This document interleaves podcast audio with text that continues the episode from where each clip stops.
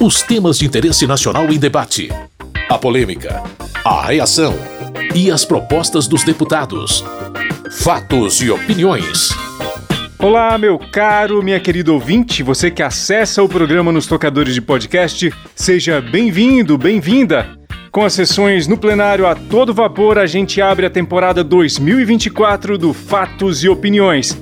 Como sempre digo, nem só de projetos vivem os debates na Câmara dos Deputados. As disputas políticas do dia a dia quase sempre são centrais para os mais variados discursos.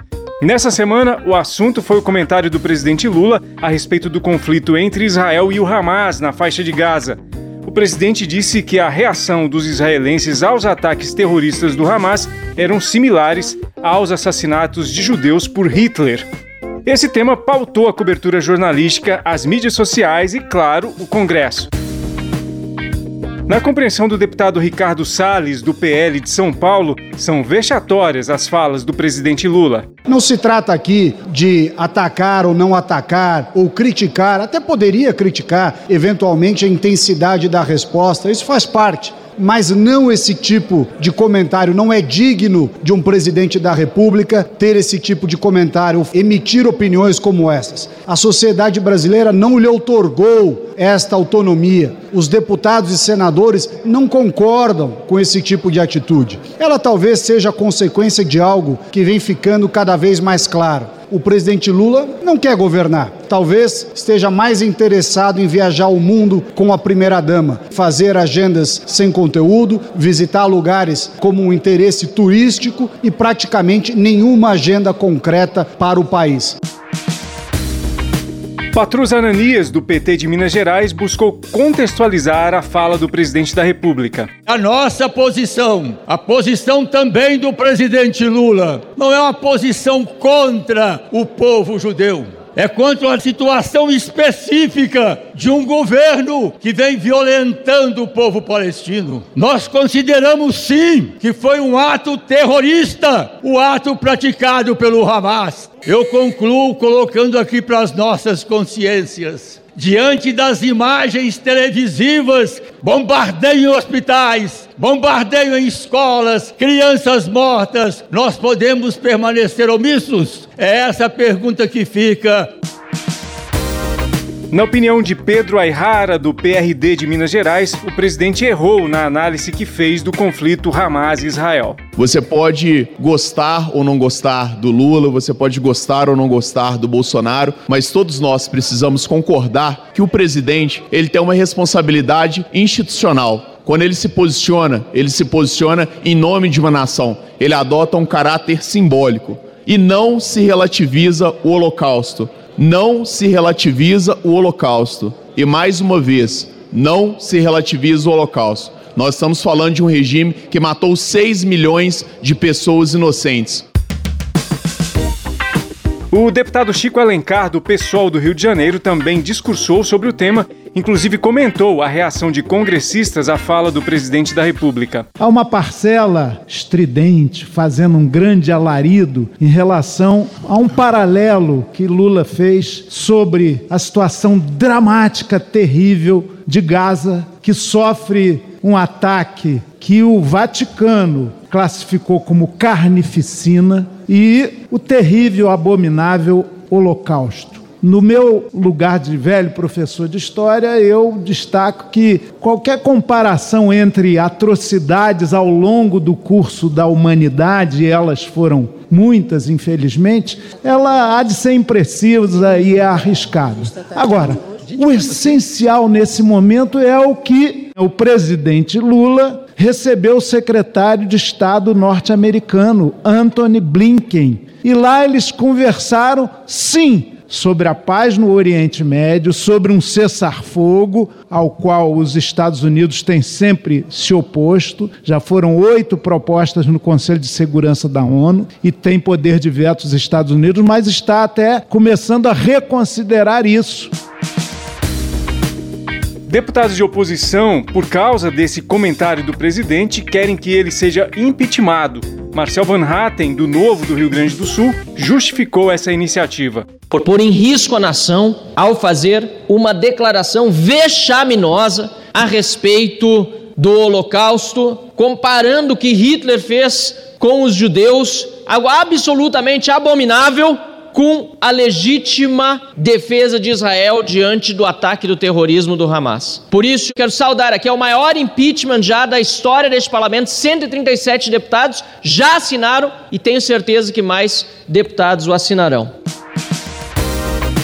A deputada Jandira Fegali, do PCdoB do Rio de Janeiro, criticou aqueles que pedem o impedimento do presidente Lula em razão do comentário dele a respeito da guerra de Israel contra o Hamas. Imaginar o impeachment do presidente Lula é só quem não conhece o que é um crime de responsabilidade, o que é um crime de fato para apiar um presidente do Planalto e que ainda considera que esse discurso vai fazer muito like em rede social, porque é só para isso mesmo, né? porque não tem a menor viabilidade o impeachment contra o presidente Lula.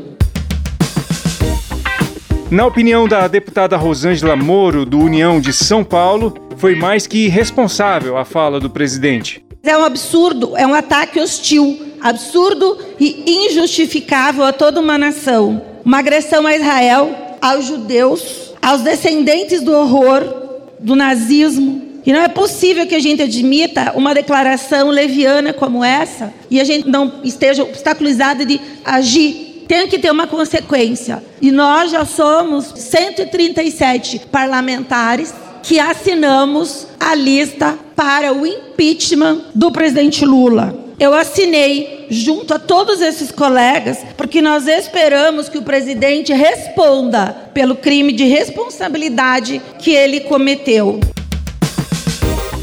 Segundo Helder Salomão, do PT do Espírito Santo, não há nada na intenção do presidente que seja contrária ao povo judeu. O presidente Lula condenou os ataques do Hamas, mas acertadamente denunciou as atrocidades, o genocídio do governo de Israel contra o povo palestino. O presidente Lula falou contra a ação de um ditador chamado Netanyahu e não contra o povo de Israel. Não confundam Netanyahu com o povo de Israel. Não confundam. Ele é um ditador sanguinário.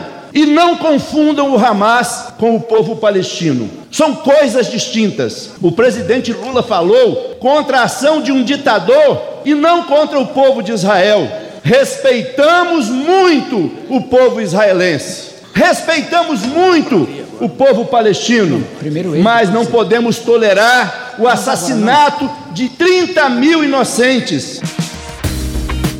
Caroline de Tone, do PL de Santa Catarina, entende que o presidente cometeu crime de responsabilidade. A sua fala vergonhosa, antissemita, ofendeu o Estado de Israel, o povo judeu e colocou o Brasil em maus lençóis diplomáticos como raramente se viu na história do Brasil comparar o que aconteceu na faixa de Gaza, no ataque terrorista do Hamas, as atrocidades cometidas por Hitler, que foi, na verdade, um ato de legítima defesa do povo de Israel. Não é só uma vergonha, é um crime contra a humanidade. Porque não podemos comparar as atrocidades do Holocausto, que foi uma das maiores violações dos direitos humanos, matando mais de 6 milhões de judeus, com esses atos de legítima defesa do povo de Israel.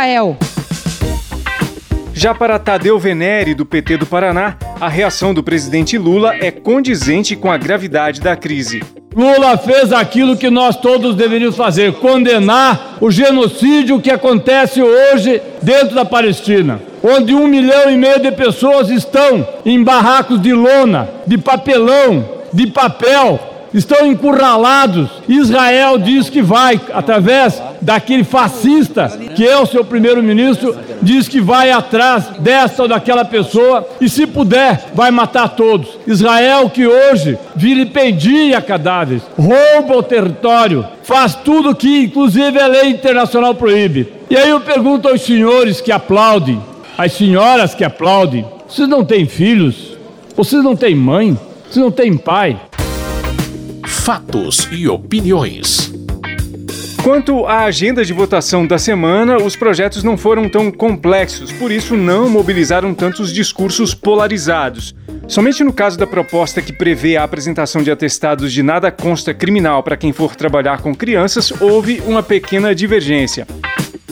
Para o deputado Glauber Braga, do pessoal do Rio de Janeiro, a proposta tem uma essência boa, porém o texto tinha problemas. O projeto fala em antecedentes criminais para pessoas que vão trabalhar com crianças que tenham cometido qualquer crime. O projeto não se atém a crimes sexuais. Isso é ruim. Quer dizer que uma pessoa, então, que cometeu um furto com 18 anos de idade e depois, aos 40, 50 anos, como estão espalhados projetos em vários lugares do Brasil, de pessoas que auxiliam, por exemplo, no administrativo de escolinhas de futebol para crianças, não vão poder fazê-lo. O projeto tem um viés elitista, trabalha por uma lógica de ampliação do punitivismo pelo viés do encarceramento. Bibo Nunes, do PL do Rio Grande do Sul, avaliou o projeto como imprescindível. Não podemos permitir que quem trabalhe com crianças não apresente imediatamente uma ficha corrida, uma ficha de antecedentes criminais. Não sei como chegou até hoje, para apenas agora estarmos discutindo o óbvio. Quantos estão aí abusando de crianças? Quantos pedófilos que querem se aproveitar e tratarem as crianças. É mais do que lógico. Sou totalmente favorável, o bom senso impera. Duvido que alguém vote contra.